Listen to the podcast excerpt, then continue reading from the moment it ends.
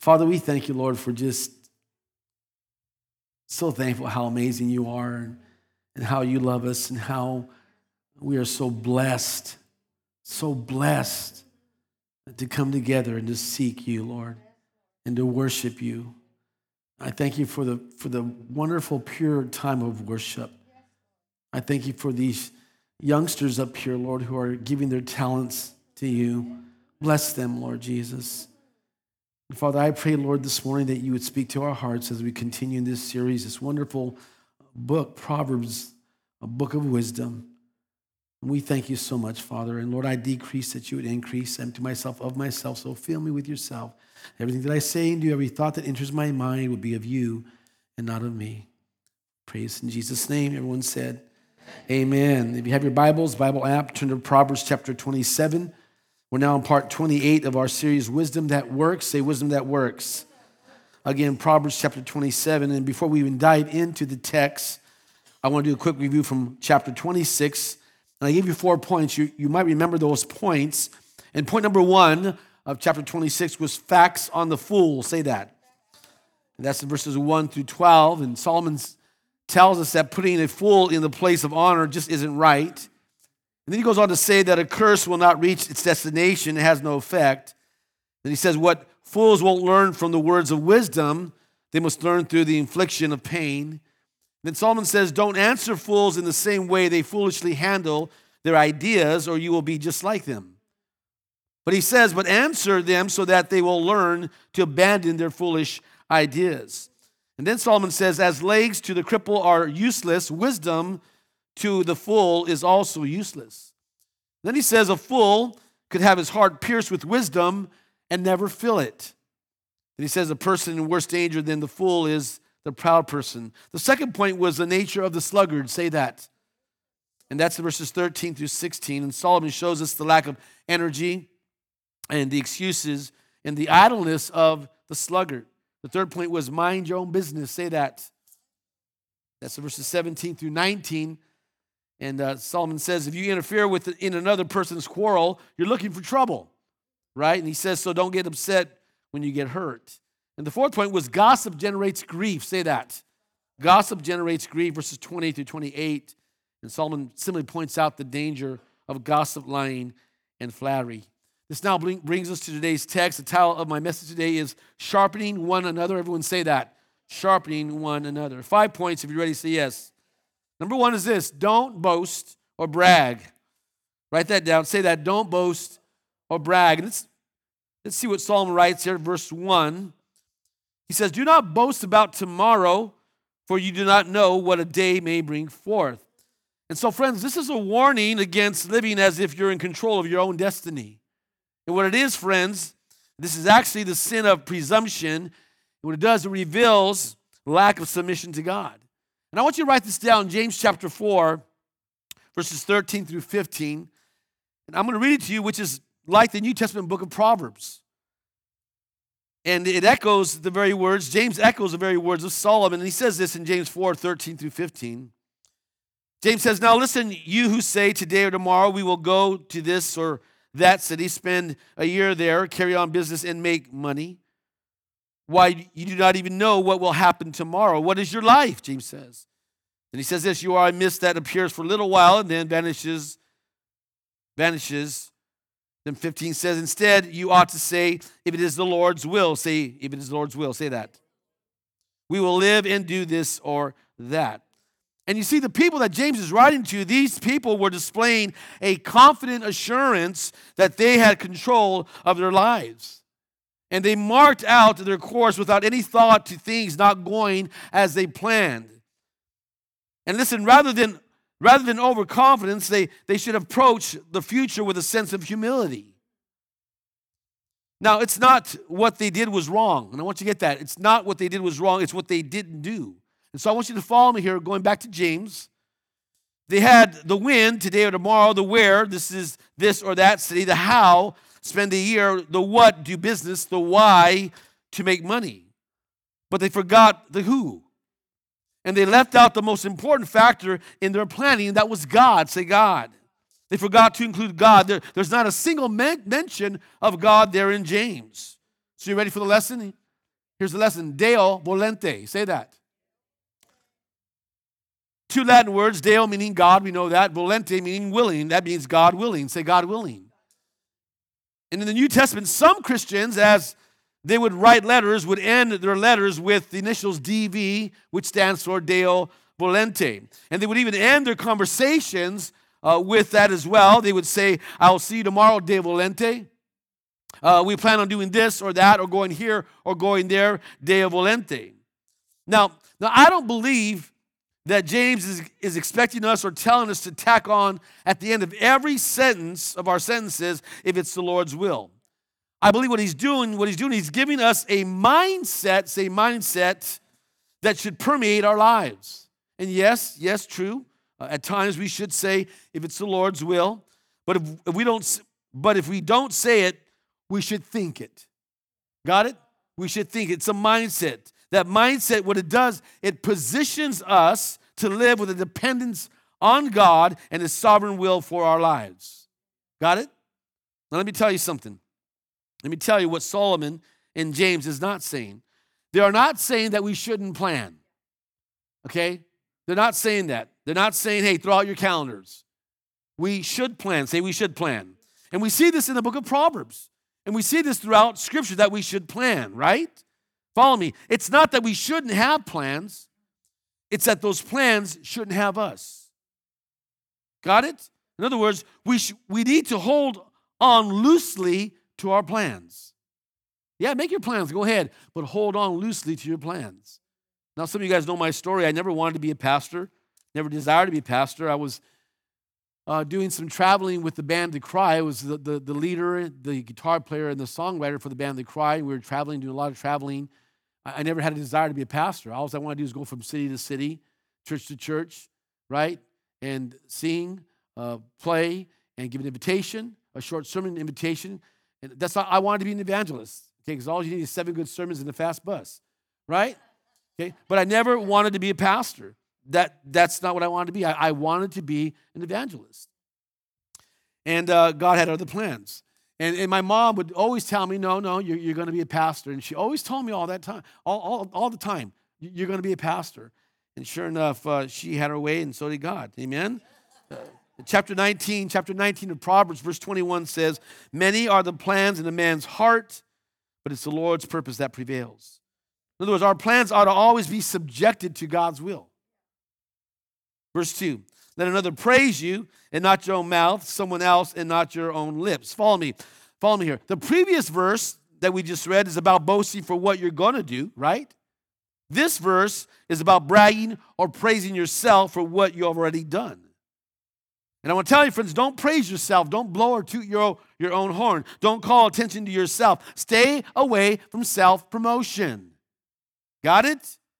And social media, come on now, Social media is filled with self promotion. Folks promoting themselves. Look at me. This is what I've done. All about them. Let others brag about you. Amen? Verse 3 Stone is heavy and sand a burden, but provocation, in other words, action or speech or wrath by a fool, is heavier than both. And so, this poetically saying that it's hard to put up with, with the fool's provoking behavior which is heavier than stone and, and heavier than sand. In other words, it's emotionally exhausting to put up with this kind of fool.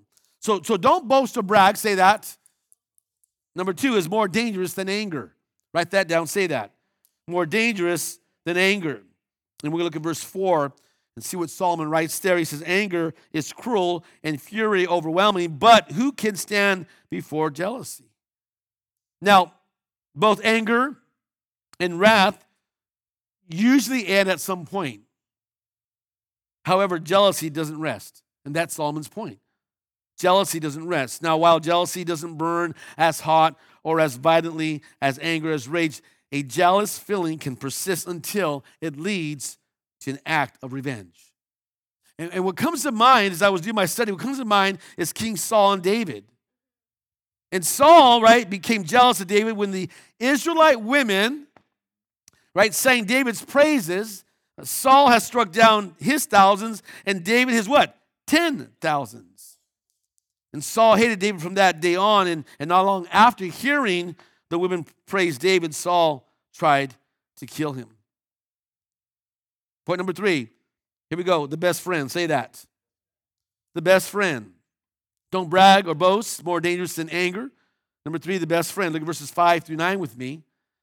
Better is open rebuke. In other words, that word is correction than hidden love. Now I want to stop there. Let's read that again. Better is open rebuke, correction than hidden love. Stop there because honest criticism, speaking to someone honestly, lovingly, can bring them back on the right track, right? Keeping them from danger or disaster. It's more valuable than a love that's afraid to bring a word of correction. Now, listen, a love that doesn't encourage a person to godliness is morally useless. That being said, this is one of the great sins of the church today, and it's this tolerating sin in the name of love. You guys with me? And sadly, there are churches out there today who will not confront sin and will not correct, lovingly correct those who are living, practicing sin. Verse 6 Wounds from a friend can be trusted. You get that? Say that. Wounds from a friend can be trusted. A best friend, a true friend, is one who will tell you the truth. Who has a, this, I love this, who has the spiritual guts to correct you, to be honest with you, to, to wound you with loving correction. And friends, we all need a friend like that. Every one of us, we need a friend like that. And if you don't have one, find one. I need a friend. We all need a friend that's going to be honest with us, lovingly honest with us. Amen. And they see us, you know, kind of doing this or that, they'll say, hey, hey, hey, hey, stop it. Stop it. Because they love us. And I want to tell you, love which refuses to correct is a friend. Love which refuses to correct a friend is of no value. It means nothing. Then he says this, but an enemy, what? Multiplies kisses. And what comes to mind is who? Judas. Right? His, his kiss was what? Deceptive. You see, an enemy will kiss you, an enemy will kiss up to you and deceive you. Verse 7 He was full loathes honey, but to the hungry, even what is bitter tastes sweet. In other words, when, when one is full, even tasty foods is unappealing. And when one is starving, even unpleasant food seems enjoyable. That's what Solomon's saying. And the proverb is intended to highlight the different attitudes of wealthy, of wealthy and impoverished people. And the bottom line is this be thankful for what we have. Amen? Should we be thankful for what we have? Verse 8 Like a bird that strays from its nest is a man who strays from his home. Home represents, get this now, home represents security. Got that? It represents security. And what Solomon does, Solomon warns that a bird wandering from its nest, what it does, it trades security for insecurity. And it becomes vulnerable to danger, to hunger, and isolation. So, to a man who strays from home, faces insecurity, danger, hunger, and isolation. What comes to mind? The prodigal son. And we know that story, right? We know that story very well. Verse 9 Perfume and incense bring joy to the heart and the pleasantness of one's friend springs from his earnest counsel. What Solomon's saying is as pleasant and delightful as the aroma of perfume, so is a friend, say friend, come on, who speaks hearty words, spiritual truth, godly counsel, a word fitly spoken into your life. That's a true friend. That's a best friend, right? That's an honest friend, a friend who, who loves you, right? Who loves you, who speaks truth in your life. It's like a sweet aroma. Verse 10 Do not forsake your friend and the friend of your father, and do not go to your brother's house when disaster strikes you. Better a neighbor nearby than a brother far away. This is talking about what to do in difficult times.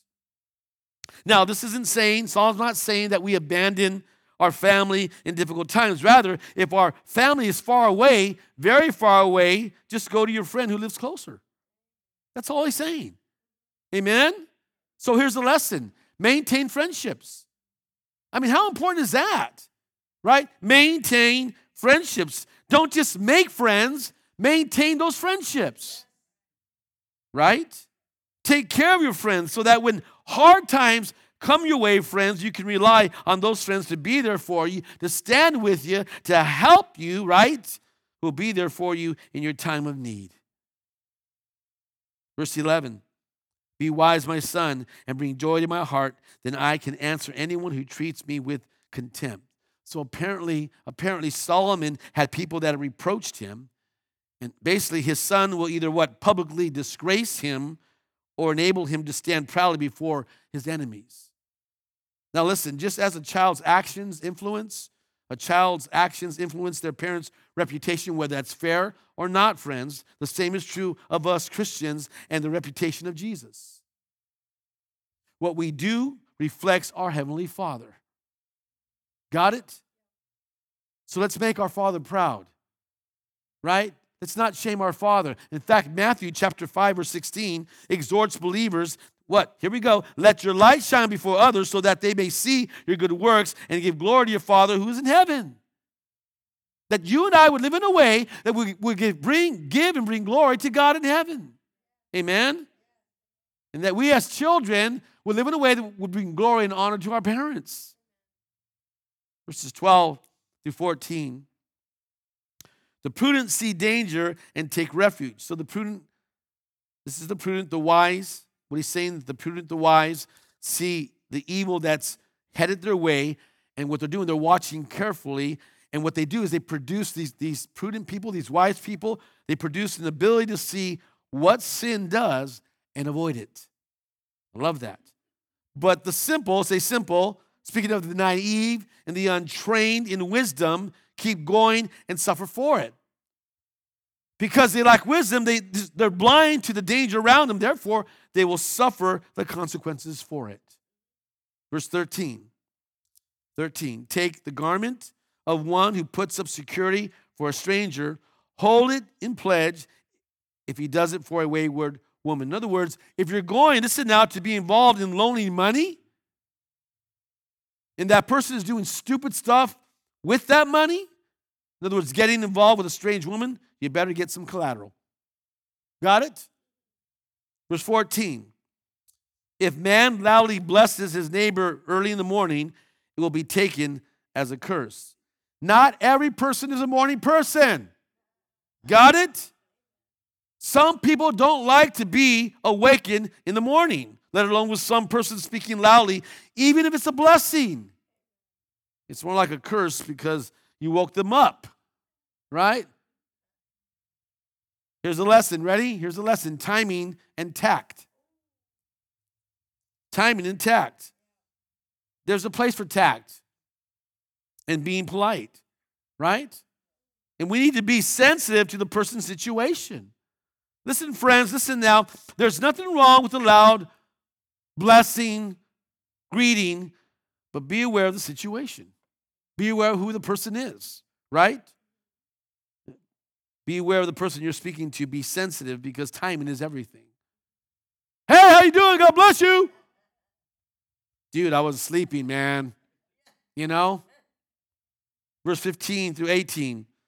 Verse 15, she's back. She's back.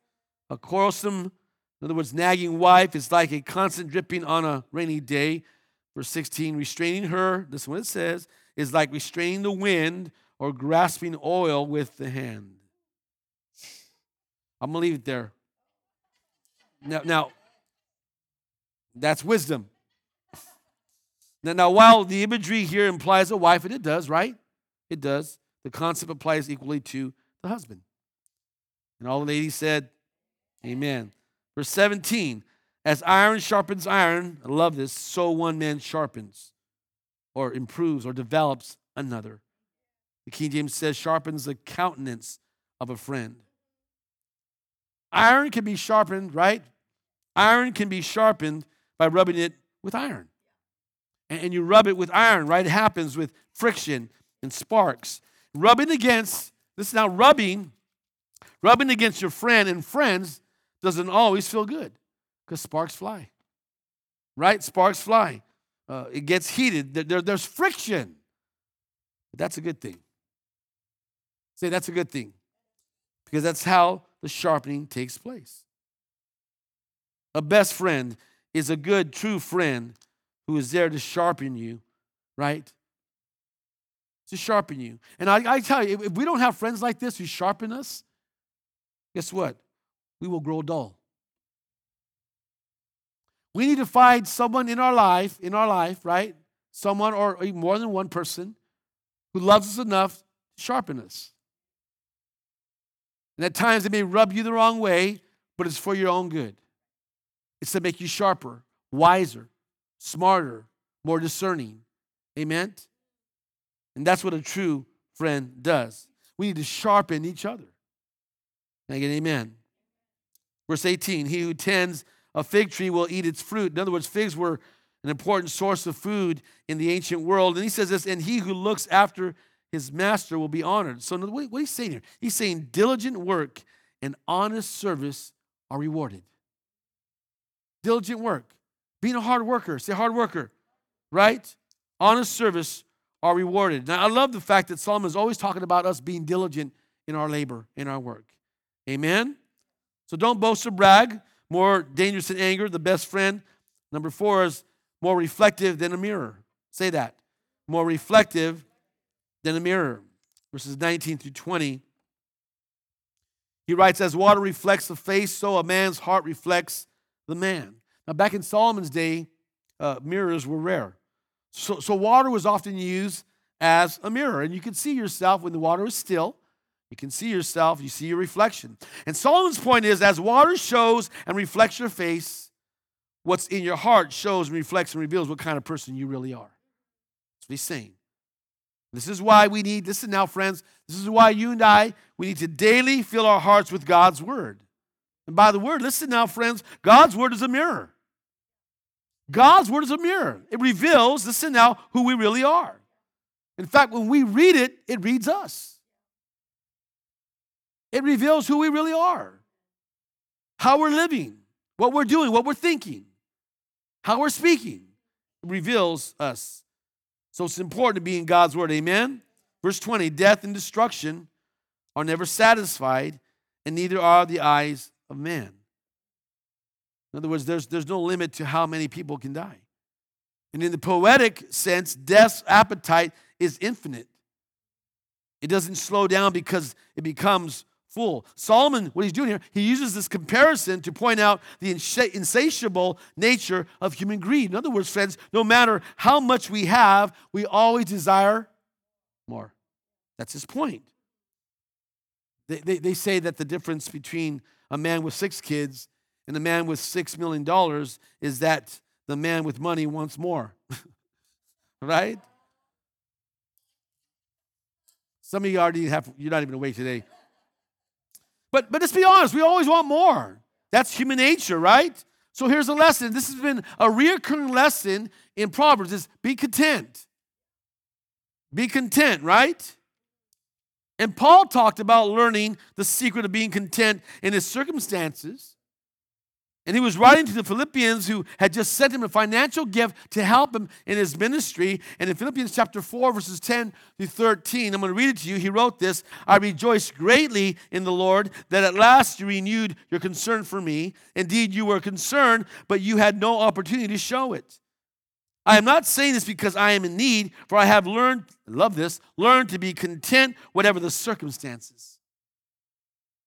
I know what it is to be in need, and I know what it is to have plenty. I have learned the secret of being content. Love that. I have learned the secret, say secret, of being content in any and every situation, whether well fed or hungry, whether living in plenty or in want. I can do, and he says this, I can do all, because this is in context, I can do all this through Christ who gives me the strength. Amen?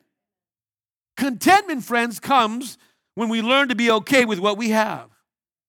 And the problem is we usually want what? A little more. Just a little more.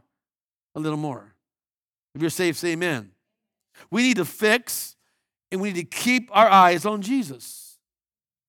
Because he's the only one, the only one who can completely satisfy, satisfy our lives. Really, he is. He is. Set him right. Turn your eyes upon Jesus. Look full in his wonderful face. And the things of earth will grow strangely dim in the light of his glory and grace. Fix your eyes on Jesus, man. He satisfies the soul, He satisfies the heart, He satisfies the life. Amen. Be content. Verses 21 and 22 the crucible, in other words, a refining pot for silver and the furnace for gold. But man is what? Tested by the praise he receives. This is pretty, pretty interesting here. So he's saying that intense heat tests the quality of gold and silver, right? We know that refiners melt these metals to reveal the impurities, the dross, right? The dross, which can be removed. And so Solomon applies this idea, I love this, of testing, of testing, testing to praise, using it to measure a man. In other words, it shows what he's really like. If he gloats over it, he shows himself to be arrogant. But if he accepts the praise modestly, he shows himself to be humble. Got it? Listen, praise, compliments are like perfume and cologne. It's okay to take a whiff, just don't swallow it. Amen? Verse 22 Though you grind a fool in a mortar, grinding him like grain with a pestle, you will not remove his folly from him. Solomon's saying you, you could put a fool in a mortar and pestle and grind him up, but he's still going to be a fool. Got it? It's hard to get foolishness, he's saying foolishness, out of a hardened kind of fool. Listen, the only one who can change the fool, who is it? It's Jesus. Listen, this idea of trying to improve people without spiritual regeneration is foolish. People need Jesus to change. You, you can't change on your own. Jesus said, You must be what? Born again. You must be born again. He didn't say, Here's a nice option or here's a nice suggestion or a nice thought. No. He said, You must be born again. And I want to tell you, friends, Jesus didn't come and die to make bad people good or to make good people better. He came to make dead people alive. Alive. Because we're dead in our sins.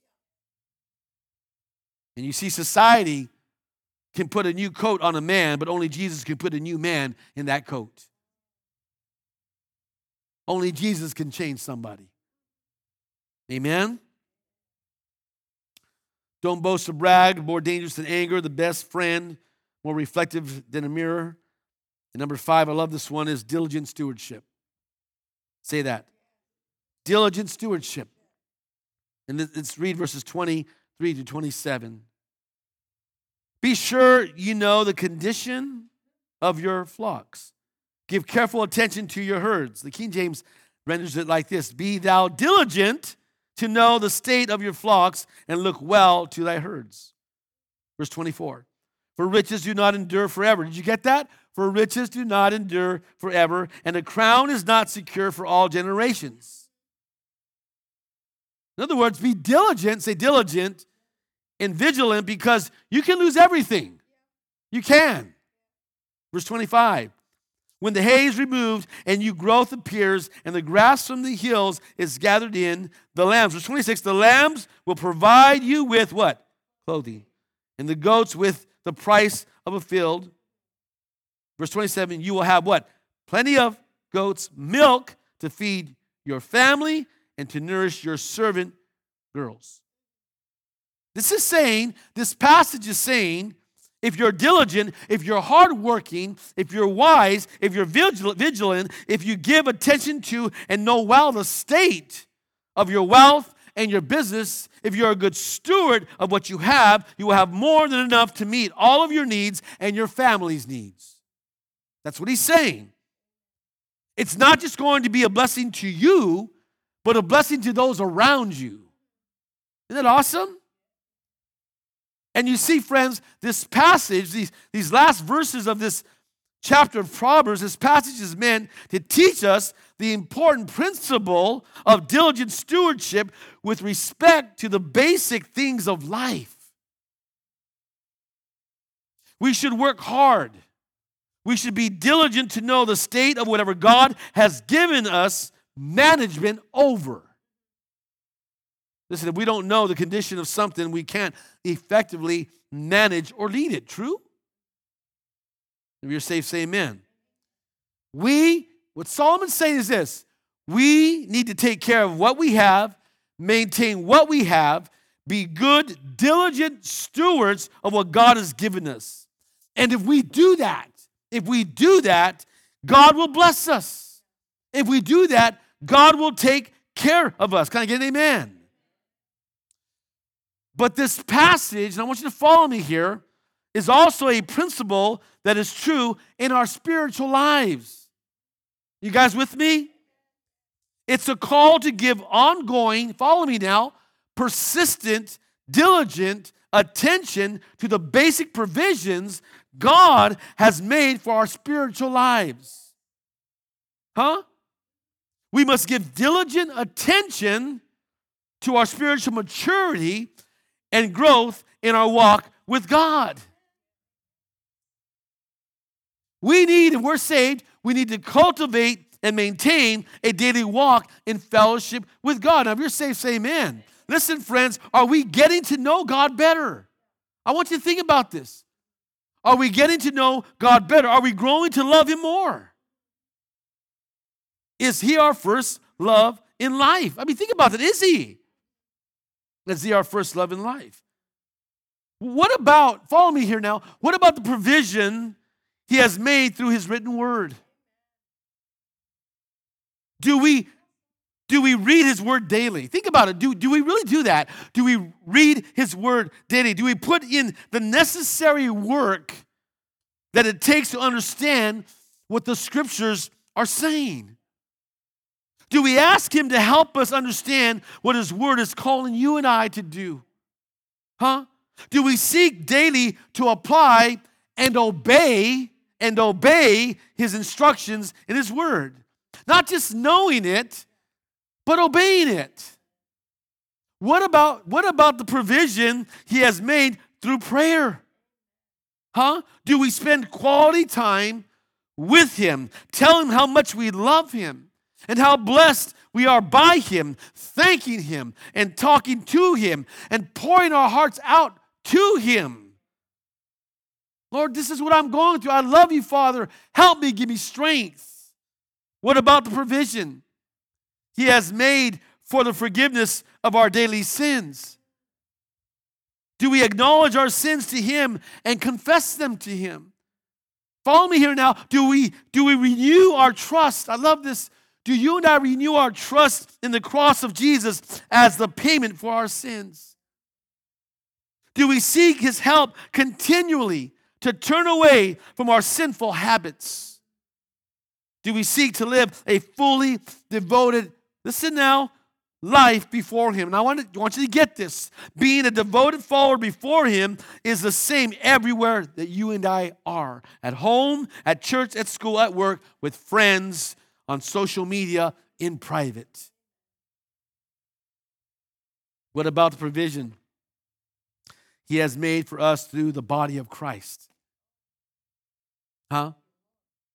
do we give ourselves, listen, church, listen, those online, do we give ourselves wholeheartedly and consistently to meet on Sundays? Prioritizing the time of gathering together with other believers, seeking Him and learning from His Word. Do we join in in sincere worship? When I say worship, I'm talking about singing and praising and praying and giving of our finances to Him in the body of Christ for the ministry and celebration of communion. Do we put our spiritual gifts to work in serving Him and serving others? Do we draw close enough to our brothers and sisters in Christ to allow ourselves to be accountable to them for growth? Do we join in the effort with them to share his gospel with the lost? Are you guys with me? If you're saved, say amen. If ever there was a, an area of life that demanded diligent stewardship, it would be to the care of my soul and your soul. Are you with me? And no better way to start 2023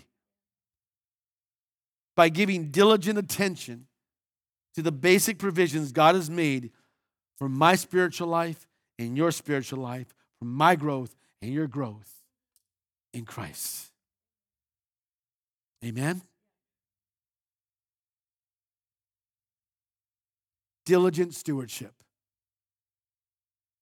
He's given us things to manage. Are we doing it diligently, passionately, glorifying Him in all that we do? Amen. Let's all stand.